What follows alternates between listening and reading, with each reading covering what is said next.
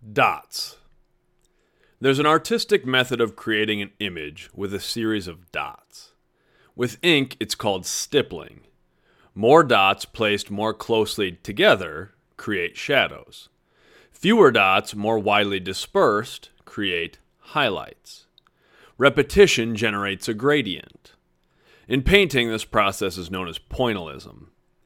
Perhaps the most famous example is A Sunday Afternoon on the Island of La Grande Jatte by Georges Seurat. The painting is highlighted in Ferris Bueller's Day Off, and the film effectively demonstrates the illusion of pointillism. When the camera is zoomed in, we see colored dots. As it pulls away, the image is revealed. In that way, pointillism teaches an important truth about life. Every dot counts. Every mark on a piece of paper, every action we take in our lives, no matter how small, shapes our reality. I remain perpetually in awe of the creative process. I've been writing and drawing and creating since I could grip a crayon, and I'm still struck by the magic of it all.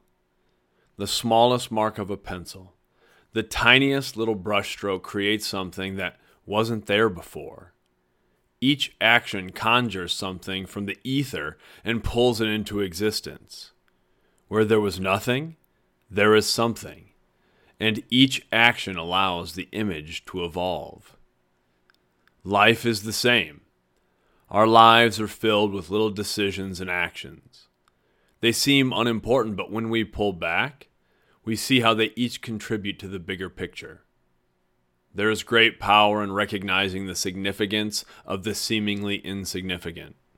Our successes and our failures are rarely the result of one lucky turn or one bad break. Our lives are not created in broad strokes, they are a collection of dots. In that way, we can bring the power of pointillism into our lives. We can change our realities through small, repeated actions.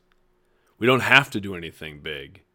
All our little actions build the image of our lives, for better or worse. If we don't like the pictures, all we have to do is start making our marks in the right places. Eventually, the images change. Our lives evolve. It's easy to get overwhelmed by the big picture, but really, it's all just dots.